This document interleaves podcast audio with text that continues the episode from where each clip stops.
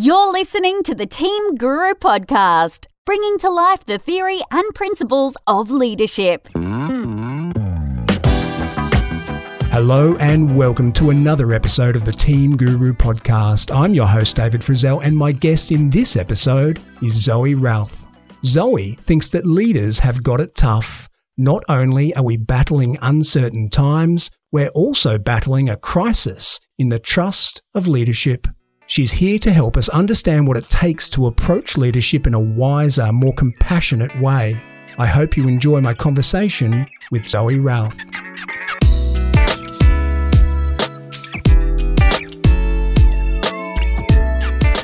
Zoe Routh, welcome to the Team Guru podcast. I am absolutely thrilled to be here, actually. It's so exciting. Oh, that's very kind of you. What a lovely way to start.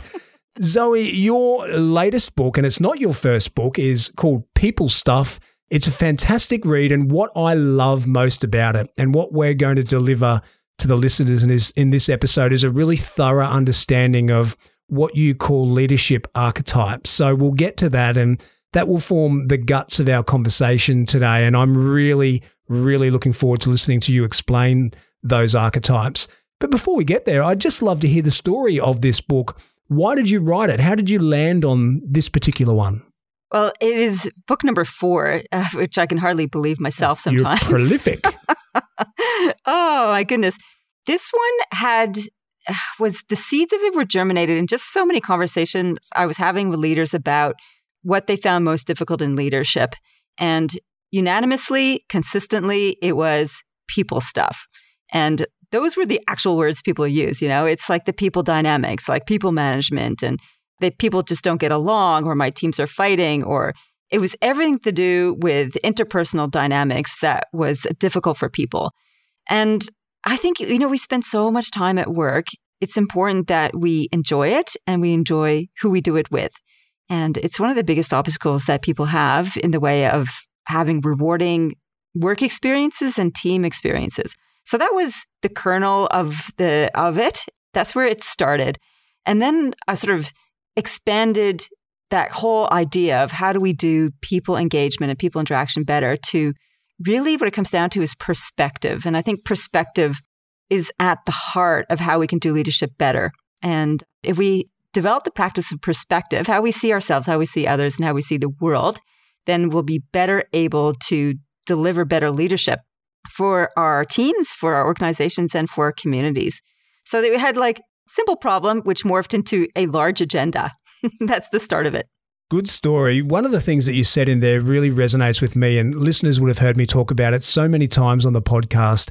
And that is that no matter what's going on in a workplace, whether we're talking about a change agenda or thinking about how we lead or manage or delegate, the good stuff, the bad stuff that happens in organizations, everything that falls into those categories is happening to human beings. It's happening to people who have lives and emotions, they have relationships, they have hobbies, they have stuff going on in their whole world. And I am never far away from remembering that of all the moving parts and organizations, of all the different ways that different leaders try and motivate people. And some of it's not pretty, and you would know that. You would have seen that. I am always really close to reminding myself and anyone who will listen that we're talking about human beings here. People who go to their home to their kids, their husband, their wife, and everything else that comes with being a human being. So I love what your book is about. Now, we're going to talk about the five archetypes of leadership really soon. And as I said, I'm pumped for that. And I think our leaders will get a lot from it. And just listening to the descriptions of what they're about and trying to imagine where they fit in into these archetypes at their best and at different times through their career. But before we get there, I want to talk about the concept of archetypes in general, because before we hit record, I suggested to you that it was really obvious in your book that you're a literary person. You're someone who loves literature, and it turns out that that's very much the case. Tell us a little bit about your background with literature and, and what archetypes mean in general. Sure. Well, I did confess that I studied honors English literature at university, at McGill University. And so I spent a good long time reading lots of books and analyzing the construction of stories and meaning and metaphor and what it means for the reader and society in general. So that's long been part of who I am. Archetypes are a fascinating concept. Like they are basically a blueprint for stories with which we are very familiar. And Joseph Campbell, of course, he studied archetypes across cultures and he came up with a unified summary of a common narrative that goes across cultures called the hero's journey. And this sort of is a classic, a classic narrative of the young person who, or not even always young, but an individual who is going about their day to day life. And then there is a call to adventure. And they get called forward into Plus, come and save the day. Come on this grand thing that you're going to do something giant with your life. And they resist the call. And then there's a there's a mentor that appears and says, "Come on, you can do it." And then there's a guardian who says, "No, you'll never amount to anything." And then they get pulled across the threshold and they go off on these grand adventures and they battle demons and slay dragons and end up in the belly of the whale in the depths of despair. And they overcome this moment of giant humility to emerge triumphant with a boon of knowledge. And they bring that back to the village to say, look, what I have learned, I share with you. and that's sort of a general bastardization of the hero's journey. And it's an archetypal story in that it's a pattern that is recognized across cultures. Like a lot of folklore narratives have this kind of common conversation. So archetypes are like that, like the hero's story. And if I say queen, everybody sort of has an idea in their head about what a queen might be a ruler, a fair and equitable ruler, a compassionate ruler, somebody who is called to service and will have challenges in the name of that service. So we kind of immediately get a picture of what that role, if you like, is like with all its ups and downs and challenges. And there are there are thousands of different archetypes that we could choose from if we were to look for guidance in terms of embodying a particular uh, story, if you like. I do have to say one thing about the hero's journey too is um, my mentor put me onto this. And in fact, the hero's journey is a male narrative. And Joseph Campbell's students, Maureen Murdock, actually did some additional research around stories. And there's the heroine's journey, which is not as well known and is quite different to the hero's journey. And the heroine's journey is a woman who starts off on her leadership journey as trying to embody male leadership roles. And her struggle is quite different to the hero her struggle is about realizing the emptiness of trying to lead in a masculine way. Now, these are not like gender or sex based narratives, it's more about the essence of the energy. And her journey is about reconciling the divine feminine, so accessing her true inner power and balancing the male and female uh, energy within her. So the heroine's story is really about empowerment, whereas the hero's journey is one of humility and service. And they're quite different narratives. And I think that's really fascinating when we have a look at what does this mean for us as leaders? Do we can we follow a hero's journey or a heroine's journey, whether we're men or women? There's elements of each that are probably useful us, useful for us to turn to throughout our lives and our leadership experiences to gain strength and inspiration from. So that's the start of the archetypal conversation. Yeah, it's fascinating. I, I love it. I've, I've got to confess, one of the books I'm reading at the moment, I normally have a few on the hop, is a book called, can you believe, How to Read Literature Like a Professor by a guy called Thomas C. Foster. And it is fascinating. I, I, I love it because it's opening my eyes to all of the imagery that's involved in quality literature and all of the meaning that oozes from it.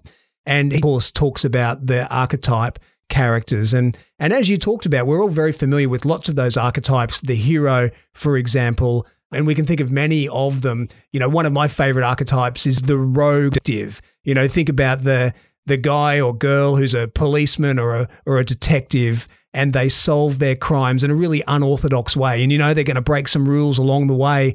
But the thing about these archetypes is you know where it's going to end. You know the hero is going to conquer you know that the rogue detective is going to solve the crime. But the beauty of the story, or the what what wins you over, is how you get there. And and don't worry, listeners, we're going to link this to leadership really directly, and I think you'll be impressed by the way we do link it to leadership. You know, one of the things that you said in your book that got me thinking was that when we identify with an archetype, that in a place in our life, we often let that spill into other parts of our life. I can't remember exactly the words you used, but that was the meaning I extracted. And I, I kind of pondered that for myself. So, one of the things that I do, Zoe, in my personal life is a long distance swimmer. So, I, I love swimming. The older I've gotten, because I'm getting slower, the longer I have been swimming. And that idea, that archetype, so there's a little part of my life where I see myself as that. And it's not just limited to swimming, though, because if I'm ever challenged by a deadline that means I've got to work late into the night or overnight, I hate doing it, by the way, but every now and then I will do it. I kind of, whether it's consciously or subconsciously, tell myself, hey, you're an endurance athlete. You can do this. You can get through that because of the other part of your life. There's this archetype. I, I kind of have this picture of myself as something, and it kind of, to sound really ridiculous, gives me power in other parts of my life. And uh, there's there's another archetype I live with is is the father, the, the devoted family man father. And of course, I'm not perfect at that, but because I've made a decision at some point, whether subconsciously or consciously, to be that archetype, I find that that makes it very easy for me to say goodbye to other things, other opportunities that might pop up in my life and conflict with the devoted father archetype that I've set up for myself. And I'd love to hear you talk about that, the the way that we see ourselves and and how it spills over into other parts of our life. And then of course we'll move on to the five archetypes of leadership that you've so nicely described in your book. I love that you picked the, that um, that story about being embodying the endurance athlete, and I think that's the critical aspect of these archetypes because they are so fundamental and so ingrained in our consciousness, our common consciousness, because it's folklore.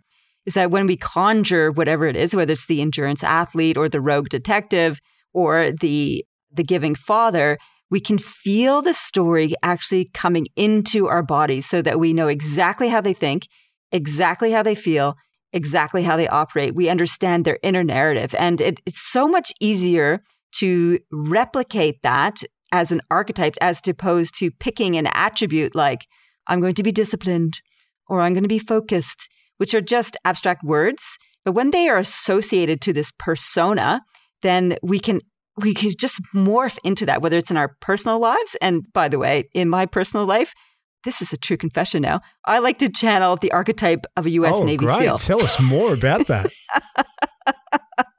because they are the hardest bastards I've ever come across. And I am forever in admiration of their training and their focus and their uniform commitment to what they're doing and to each other as a team. So I think as an archetype for both self discipline and self control, as well as team dynamic, I think they're ideal. So I use it in the gym. Great place to use it am so far from, yeah, exactly. I was doing it today actually with my trainer, and he's like, okay, we're going to do an ab brace now for a minute. I'm like, uh So I'm doing the ab brace. I'm like, this sucks. And then I'm like, what would a Navy SEAL do? They would not give up. They would keep going until they died. I'm like, okay, I can hold a brace for one I minute. Probably won't die. exactly. So it helps me because I am so far from being a U.S. Navy SEAL. But if I can embody just a fraction of the kind of energy and focus and discipline that they have, I'm at least 1% better. so that's that's an advantage. So that's how we can that's the power of archetypes because their story is so familiar. We can just soak it into our bodies and express it that way whether it's in our personal lives or in our professional world.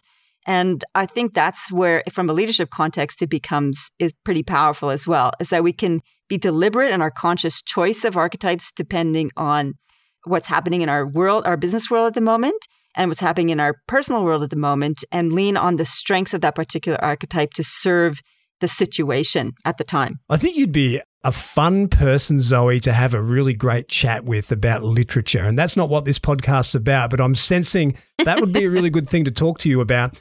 All right, now let's get to what this podcast's about. It's about leadership and being better leaders. It's about being a deliberately developing leader, a conscious developing person. And this is going to help. So I'm going to I'm going to spoil the secret here and, and talk about the fact that there are five archetypes: the pioneer, the guardian, the warrior, the diplomat, and of course there's the elder. And the elder has a very special place in that group. Before I get you to explain each of those, and and you know sometimes when you get someone to explain a, a number of things, you, you run the risk that it's going to get too dot pointy but I don't have that fear with you, Zoe. I don't think it's going to get too dot pointy with you. Before we get to that, I think we probably have to explore the concepts of purpose and ethos first. Is that true? Yeah. So that you're talking about the underpinning elements of the model I use for archetypes. And when I was thinking about which archetypes serve best in leadership, I was thinking, well, there's poles, I guess, that happen for leaders. And it could be any number of different poles, but the one around purpose is pretty important. And when I was thinking about purpose in business, I find that it it spins between winning and building. So this is kind of a tension that leaders often have in business. Are they building something proactively or are they trying to win something, win ground, win rights, win something back? So there's a different kind of mm. purpose energy, I guess, around those business purposes. And they're not often happening at the same time. It's like you're kind of doing one or the other. Build and, and ethos, can, build and win. Actually, yeah. before you move on to ethos, can I say when you talk about that, we think of politics in Australia, the difference between building something and winning. We've been in a, a period of time for a long time, well over a decade now, where it feels like the narrative or, or the purpose, and, and, and we're supposed to accept that the purpose is just for one party to win over top of the other party, and that building a nation or building a state isn't even part of the agenda anymore. It's about winning. Is that a fair insight into what you see in leadership at the national and state level of politics? Uh, yeah. And I think our systems drive that. You know, you have a three year election cycle, like you're just lurching you from, win. you got to win. And it is, it does our nation in some ways such a great disservice. And that was never its intention. It was intention was to keep despots from arising and keeping the contribution of democracy alive by having such a quick cycle. And probably 100 years ago, three years seemed like a reasonable time. It is not a reasonable time in some ways now because how can you build a nation in three years? You know, you need you need a much longer horizon. And this short termism is problematic in so many different ways. And I think you made an absolutely sound insight there is that it, it keeps politicians and parties being able to genuinely speak about long term growth and development of our nation because they're stuck in such short term commitments. They, nobody can promise a 20 year plan because nobody knows if they're going to be in the job a year from now. And then when we were having all that leadership spill stuff in the two parties for the, oh my God, that was just nuts. You know, five prime ministers in, in as many years. Five was, minutes. Yeah. Where is the long term business pl- or nation building happening then? It's, oh. So they resort to just winning rather than building. All right, so that's good. So we've described one of those, and and the reason we're talking about purpose and ethos is because when we get to the archetypes, picture a, a classic quadrant model. Purpose uh, is on one of the axes and ethos is on the other. So you've described purpose, and that's the tension between building and winning. Tell us about ethos. It's kind of the principle, I guess, of what the leaders are then doing. So, and there's a tension between preserving and progressing. And again, that's it's an interesting tension, isn't it? Like if you you want to preserve the best of what you've created in a business or a community, and at the same time you want to develop and move something forward and that that is a to true survive to mm-hmm. survive to grow to develop to meet the existing conditions and so it's a tension that is often quite difficult to navigate and they have very different energies related to them and very different tasks and focus areas that leaders need to contend with as well like if you're focusing on preserving that's very different than it is to progress something so you need to show up quite differently as a result. All right, that's brilliant. Let's get stuck into it now. Now, uh, you be the boss here because Zoe, you know this far better than I do. I was going to skip over Elder and finish off with Elder and, and ask you to start with Pioneer, but you take the lead on this. What we really want to hear is what are the things that I might look in each of these archetypes and identify in myself. What am I looking for to ask myself, am I a pioneer, guardian, warrior, or a diplomat? Explain what it is that characterizes those and what are its strengths and what is indeed its shadow, because we know that for uh, most of our strengths, they are also our weakness, and each of these archetypes have a shadow. So I'm going to follow your lead, but I'm still going to interrupt a lot. okay. All right. Since you're so excited about the pioneer, we can start there. the pioneer has such a fabulous dynamic to it. The pioneer is all about experiments and trying new things and taking measured risks, I have to say, measured risk and creating something new. And so they are really balancing the ethos and purpose of building as well as progressing. So it's that real forward momentum focus. And as we go through each of the archetypes, it's not to ask yourself, which one am I? It's which one could serve me right now because we all have access to all of these archetypes. And some we, we can lean into more readily than others. We might naturally gravitate to one over another, but I think they can all serve us and we can choose to embody any of them depending on what circumstance we're in. So the pioneer is really well placed when we've kind of got a clean slate almost or a radical burning platform and we have to take a jump. At the beginning of COVID, I had a webcast and I asked leaders, I went through this model with them. I said, Where do you see yourself sitting? And I was expecting a few more pioneers. And no, everybody at the beginning of COVID was sitting in the Guardian, which I'll talk about next. And I thought, well, because COVID 19, absolutely, everybody had to step into the unknown and Brand reinvent new. themselves. Yeah. Mm. But it took many people a little bit longer to get there than I thought they would because everybody went into protect which is one of the elements that uh, draws us into the guardian. We need to protect and build. And it's one of the most difficult dynamics, actually. How do you protect and preserve as well as build? So it's, and this one is about taking the best of what exists and building on top of it. And so the guardian is the next archetype, which is often mistaken for being the devil's advocate or being stuck in the mud or being change resistant because they will ask questions like, say things like, hang on a minute. Have we considered all the options? Or we don't want to throw the baby out with the bathwater. We want to take what's good from here and move forward. So they're much more measured. So we need the guardian when we need to be measured and careful in our steps forward. And at the beginning of COVID, this was definitely what a lot of people are feeling they needed to do. It's like cautiously, cautiously, cautiously. We still want to progress. And we don't want to just throw everything up in the air and throw everything out, even though there's all these pressures on us. So the guardian is fascinating. If you're thinking about examples of who someone is who might navigate that, one of the great examples I think of is Queen Elizabeth, Queen Elizabeth II. now, our I was going to ask which one. Ah, uh, yes, definitely not Queen Elizabeth I. She was more, much more of a pioneer. Uh, Queen Elizabeth II is taking the role of guardian. She represents an age old institution and which has to adapt to the current realities and has been sometimes she was forced into adapting it but she kind of has to navigate that line all the time contemporary life in an institution that does and does not serve and i think it's a it's an interesting one for someone to hold and i think she holds that space extremely well so if we could all have the dignity and savviness of the guardian in negotiating that and I think if we've ever been in, in an organization for a long time, like we're one of the old guard, we know this role. We don't want to throw out the history. And often we might come into conflict with somebody who's newbie in the organization, who's fresh with ideas, more of a pioneer. It's like, ah, we can do anything and everything. And the guardian says, yes, and.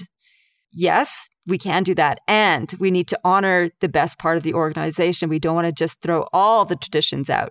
And I have to say, I learned that lesson a long time ago when I worked at Outward Bound. And I was a fresh newbie and I was full of the pioneering energy. And I just want to say, let's just start everything over from scratch, throw all of our programs out and build this thing anew. And luckily, the board said, no. that would be. Settle down, Zoe. exactly. So the Guardian has definitely a tempering energy to it. So a little bit more of a balanced approach than the Pioneer, which is very much a surging forward approach. Do you want team and leadership development programs that actually work? Contact Team Guru today so we can start the conversation. Queen Elizabeth, never explain, never complain. have you you've heard that one about the royals? That's one of the rules that uh, particularly Lizzie lives by, apparently. So, great example of a guardian that really brought it to life for me. Now, I was going to ask probably a stupid question. I was going to ask you to give me an example of a pioneer, but they are thick and fast and all around us examples of pioneers. Who's your favorite pioneer? Oh, look, I think uh, it's super cliche, but I think Steve Jobs is my Oh, yeah. example of pioneer. I actually got through that massive Steve Jobs book. And I, you know, amazing. He he did amazing things. He wanted to leave a dent in the universe, and I think he's done that. If we think about all of everything that he's given us in terms of technological capability, I, I think he absolutely has done that. I'm intrigued by Tesla guy Elon Musk Mhm. because I love so much. I can't wait for the day a politician can stand in front of a media scrum and say to them, Hey, remember when there used to be road deaths? You remember when people used to actually die in cars by the tens of thousands a year in Australia?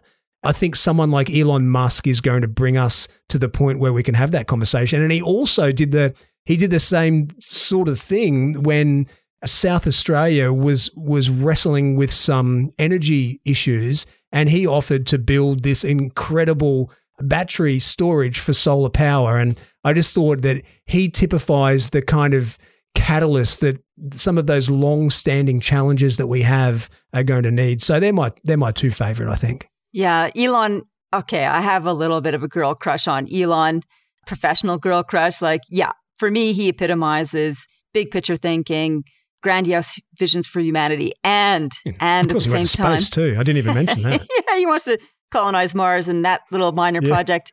Yeah. He also shows signs of shadow challenges. So when we talk about shadow, we might come back and talk about Elon.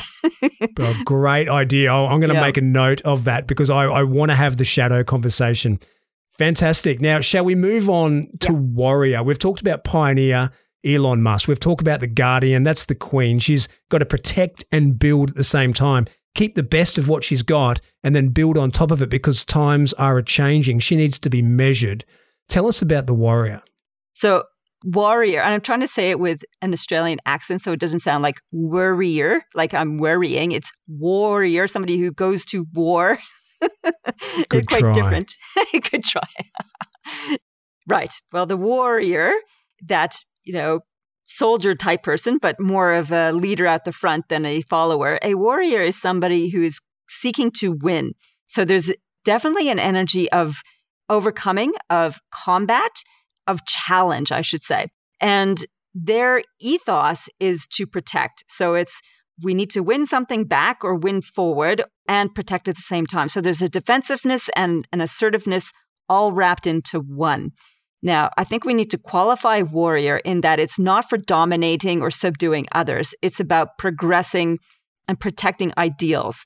And for me, the classic contemporary warrior is Greta Thunberg. So, our young, idealistic teenager who stood on the global stage at the age of 16 and said, How dare you? How dare you waste my childhood and scupper the chances of the global future with not paying attention to climate change and what we're doing to the environment? So, her, her championing of the environmental cause from is a wonderful warrior ethos. She's not trying to dominate anybody. She's not trying to kill anybody. She is trying to win rights for the planet and for humanity as a whole.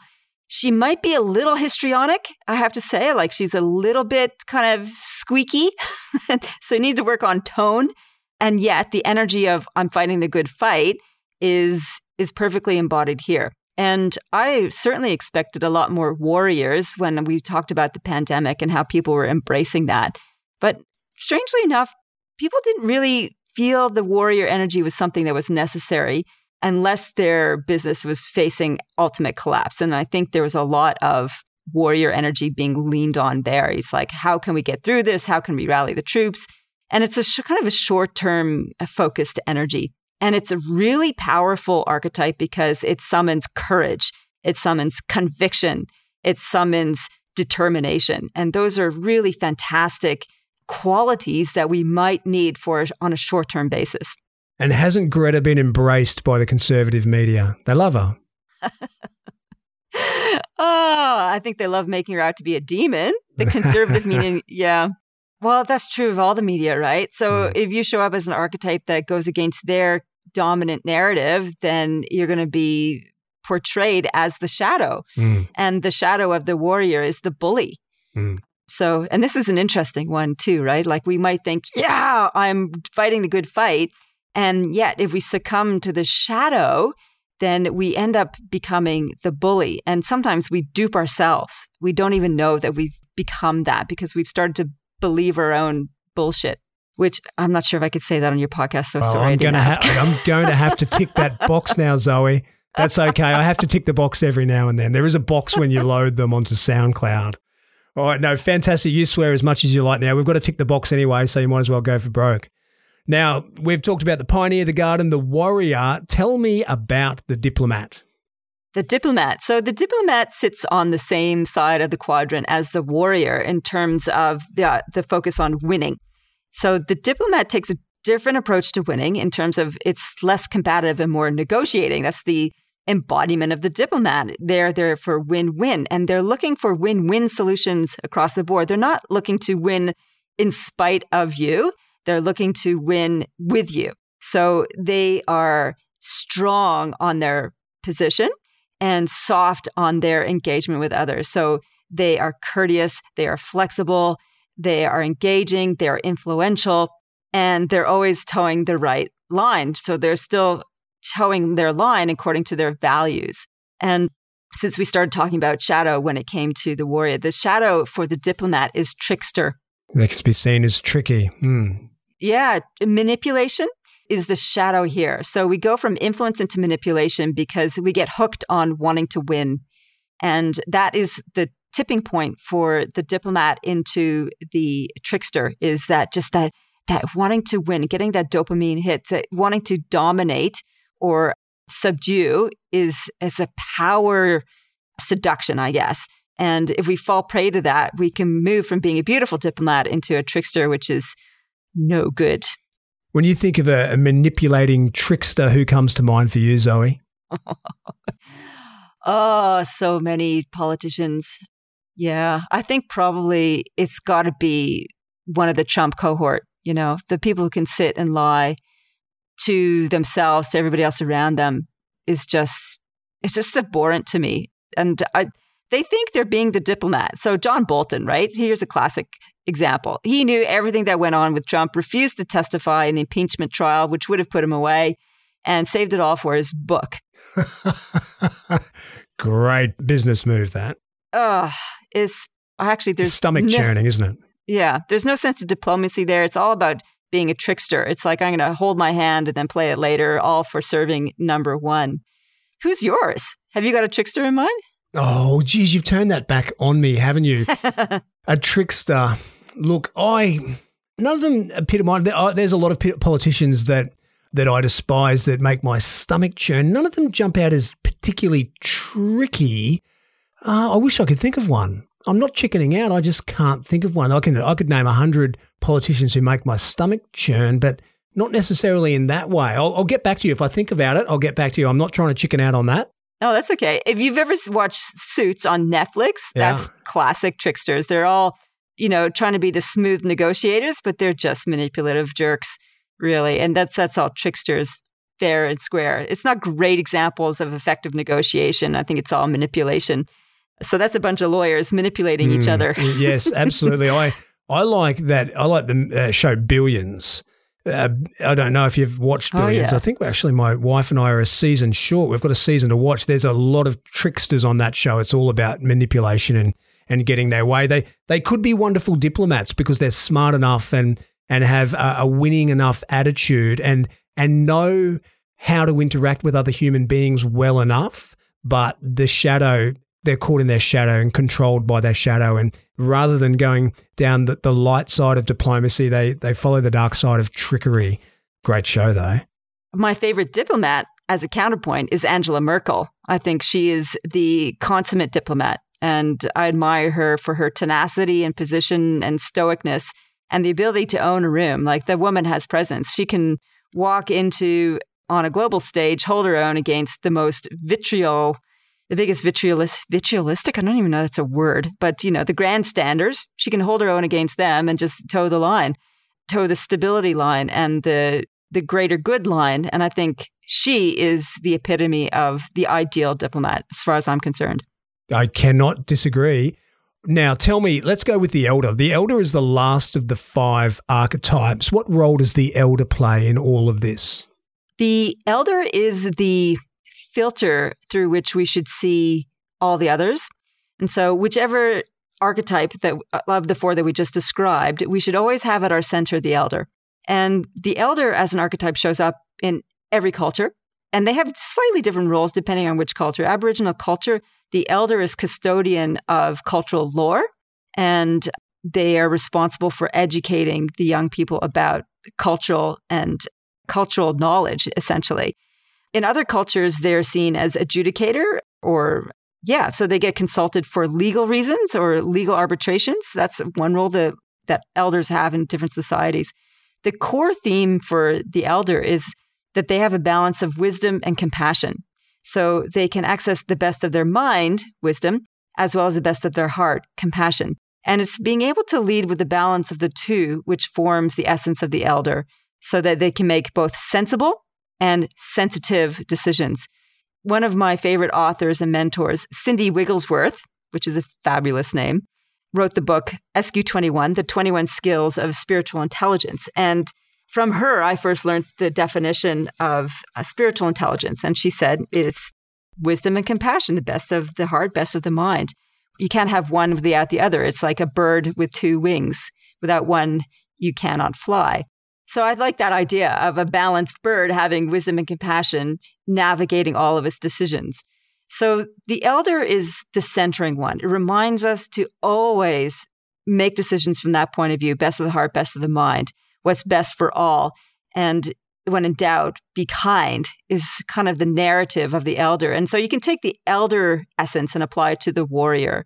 So the warrior without the temperance of the elder could be a brute and the diplomat, without the essence of the elder, could easily default into the manipulator, the trickster. And the pioneer, without the balance of the elder, could be a reckless gambler. And that's certainly the shadow side of the pioneer is the gambler, somebody who takes reckless chances. And the guardian, without without the balance of the elder, can become a fanatic, you know, too stuck in the past and his traditions.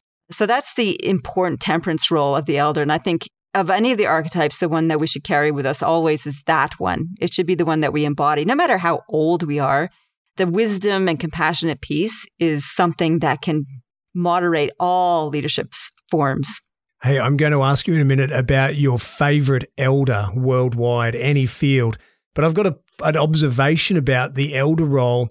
I often see, and I'm I'm a rugby league fan, and I, I, I love sport and cricket. Rugby league and cricket are my two sports. And you know, you see people who have moved through the playing ranks and the coaching ranks and they've they've grown old in the game and they see themselves as the elder. But really, they're still just a flaming warrior or a diplomat who's on the shadow side of a, a manipulative trickster but they think that in their mind they've reached elder status. There's someone who I'm thinking about in particular in rugby league. I'm not going to say his name, but I love listening to his podcast because he's actually quite a switched on guy. But you know, he he will talk about something that that he must see the hypocrisy of what he's saying and his own assurity of his opinion. He thinks he's reached elder status, but he hasn't. Does that happen sometimes in organizations? Someone thinks they've reached elder status, but really all they've done is spent a long time in the shadow of one of the other archetypes. yeah. So, what you've nailed is the shadow for the elder, which is hubris. So, that sense of arrogance is what turned the elder into a tyrant and actually can turn the switch on all the other archetypes as well. So, as soon as we take our gaze off who we're serving, which is an other focus, focus, and it, we start to turn our gaze onto looking after self and believing our own story, that hubris story, that I'm so good, I've been around the traps, I know what I'm doing, I've spent I'm 30 right years on the field. The time. Yeah, yeah, I know what I'm talking about. And we start to become self concerned and self inflated. We've lost our hold. We've we've let the shadow take over. And you know what's interesting about this in the research that I've been doing is that it's it's a biochemical trigger. So this switch to hubris is really powerful. And it was in the work of Dacher Keltner, who wrote the book, The Paradox of Power. Fantastic book. And he describes it this way He says, What we gain power as it's gifted by our followers because in service to others, we're working hard to be of service to others. We get given and gifted positional authority and all the trappings that come with that status, prestige, authority. That is an exhilarating thing to be given those things. And we like it, and our brain lights up with dopamine, and it's quite energizing. And what we find is that that feels so good, we want to do it more. And we become obsessed with hanging on to power, getting more power, exercising power. And it causes us to be impulsive. We become more impulsive eaters, and we can lose our sense of discretion when it comes to sexual flirting. We can end up in inappropriate sexual relationships as a result. And we can become dominating, controlling all because our brain has this little snap of dopamine that we haven't processed effectively. And hubris is a sign that we've our brain has exploded with this dopamine and we've lost our ability to focus and be compassionate in service to others. So that is um, your story about the football players. Like, yeah, his brain's been hooked by the dopamine surges and he hasn't found the, the ability yet to turn his gaze outwards and remember the people who put him in the place of power in the first place and that he's in service to them, not himself or his own ego. It's quite funny to listen to. I like, like I said, I, I kind of I like listening to him because he, he's got a lot of insight. But I can also see in him this craving to be the elder. He wants to be the elder, but I don't think he'll ever be there because the hubris is just so strong. I mean, he actually says things multiple times in a single podcast that essentially add up to everyone else is wrong and I'm right. Everyone else is wrong on this and I'm right. And it will be eh, like week after week of the same podcast. He that's basically the conclusion he reaches time after time that everyone else is wrong and I'm right and he just can't see it. It's a it's a terrible missed opportunity because he's achieved a lot. But anyway, that's small fry stuff. That's just footy. Tell me about your favorite elder in the real world. the one that I mentioned in the book is Mary Robinson, who's the former president or is she prime minister? I can't remember the title. That's terrible. Of Ireland. Ireland. Mm. Ireland. Yeah. And she's ended up ahead of the organization called the Elders, actually. And this was the original chair was Nelson Mandela. And it was the idea for it came from Sir Richard Branson. And it was this idea of why don't we have a guiding force of leaders from around the world who've been on the global stage and have as their primary concern the betterment of humanity and humanitarian principles and work for eliminating some of the greatest tragic human tragic experiences on the planet such as slavery such as degradation and abuse of women and children all that kind of thing and she chairs that and in reading her story she has managed to be able to continually grow and expand her perspective about what is community, who is community. And so she truly serves on a global stage in the way that she believes she is serving all of humanity. And there is no element of hubris that I have found in the things that she's doing. She's not doing it for self aggrandizement. So when you're talking about wanting to be an elder, that is, it's a blindness to your own ego. Nobody should want to be an elder for the status of being an elder. Wanting to embody the qualities of an elder is because you want to help more people and more, you want to help have such a positive difference in the world on a grander scale, not for your own reputation, but because it's the right thing to do. It's to the, do good. To do good is it's is a right in its own self. And so she kind of stands there for me. Nelson Mandela would be what many people would claim is embodiment of elderdom, and certainly in his later years, how he led symbolically and through very complex situations and did more to heal the divisions in South Africa than many others. And across the world. And across the world. So that spirit is quite strong. I'd say Obama is close to that, though he's had to take a very partisan stance given what's happening in the United States. And I think he's done pretty pretty well with that because we yeah, it's a hard thing to say. You can imagine Obama perhaps three or four presidents down the track as he goes into the, the last quarter of his life might reach that elder status. He he seems to have that way about him, that charisma about him that can kind of detach from the partisanism of what politics is in the United States. He he seems to have the capability to rise above that. But I, I don't think we've seen it yet, and I don't think we'll be able to see it for a little while. He's he's too recently retired, I think, for that. But I think you I think you've nailed his type. You know, Mary Robinson, by the way, was the president of Ireland from 1990 to 1997. Now, Zoe, time has quickly run away from us because you're such an interesting guest. But you did say when we were going to come back to Elon Musk's shadow. Now, you identified that the shadow of the pioneer is the reckless gambler. Tell us your thoughts on Elon Musk's shadow. How often do we see it? I think we're seeing it more and more lately. And I think the trap that he's fallen into, like, he's kind of got a balance of pioneer and elder. And elder because his primary purpose is in service to humanity. So he says, right? He wants to colonize Mars for the to ensure the future of the human race. And he's very upfront about this. This is not like he wants to colonize Mars so he can plant Elon Musk flag there. He wants to plant humanity flag there. So this is an elder type aspiration. And the pioneer is because he goes out and just builds these amazing things, all these amazing companies. The shadow I see with Elon is, I think, what I described earlier that rise of the hubris, believing your own story, and getting a little bit reckless with how you show up. So he's had reckless tweeting.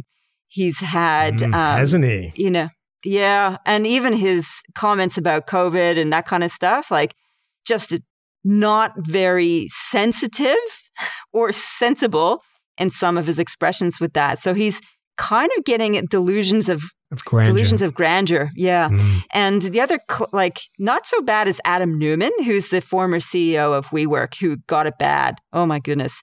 So I talk about him in the book too as a classic switch from elder to tyrant.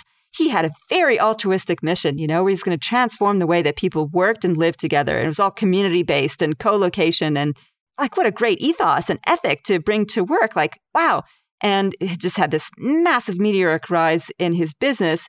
And man, did he buy the story about himself. And he started to tout that he wanted to be president of Israel, the first president of the world, that he did want to plant WeWork on Mars. Like he he was quite different in that than Elon. He wanted to take his brand and plump it on on Mars. And so we really see the hubris thing come crashing down all around Adam Neumann. I think Elon is riding a fine line. I think he's a bit manic. And certainly some of the stories that people tell about him in terms of his lack of compassion and being a hard nosed manager are not in line with elderdom or necessarily healthy pioneer. And kind of, he's got a little bit of that shadow poking through. I just hope he can tame it because we need we need the kind of leaders that like him who are who put ethos and ethics and the better protection of the planet and people at the heart of what they're doing without being drawn back down by their own ego.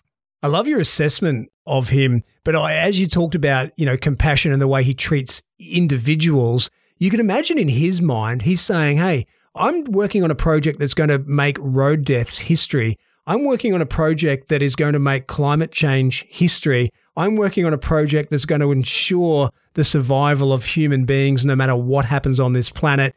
They're huge, big things. And you imagine in perspective of what he's trying to achieve, the way he treats one individual in his mind is probably inconsequential. But of course, we know it is consequential because that person has a life, that person is a human being. And if it's a pattern, then it certainly is a shadow. It's all such interesting stuff.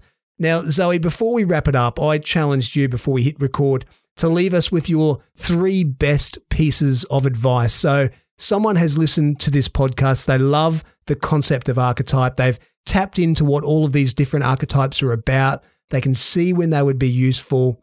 What are three tangible pieces of advice that we could all think about tomorrow that's going to help us on this path? Great. They are all the core attributes of the elder, and they're all antidotes to hubris. And the first one is care. So, caring about others is essential for keeping your gaze away from your own concerns and focused on others.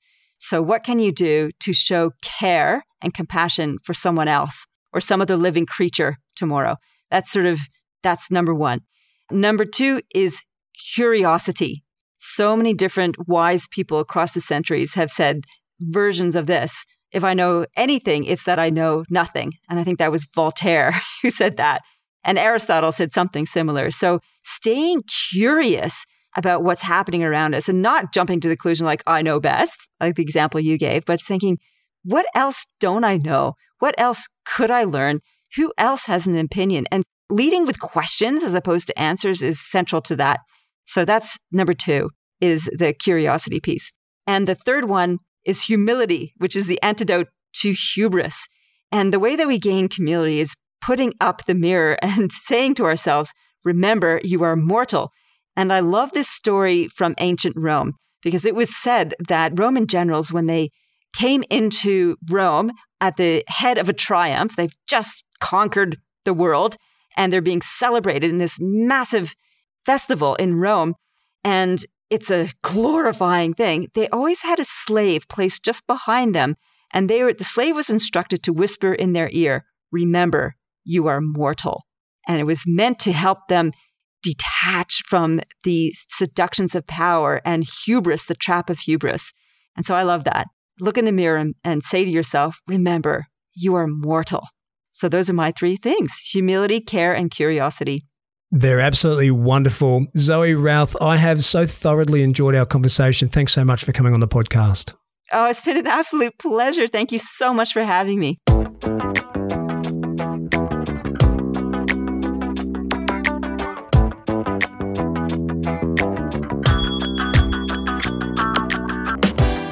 That was Zoe Routh. I loved reading and talking about the leadership archetypes the elder, pioneer, guardian, the warrior, and the diplomat, and the qualities that personify each of them. As always, I'll share the lessons I took from my conversation with Zoe on the Lessons Learned page for this podcast. You'll find it along with the entire back catalogue of Team Guru podcasts on our website. That's teams with an S dot guru forward slash podcast. Connect with me on Twitter, Facebook, SoundCloud, or LinkedIn, and join me for the next episode on this, my mission to bring to life the theory and principles of leadership. This is David Frizzell for Team Guru. Bye for now.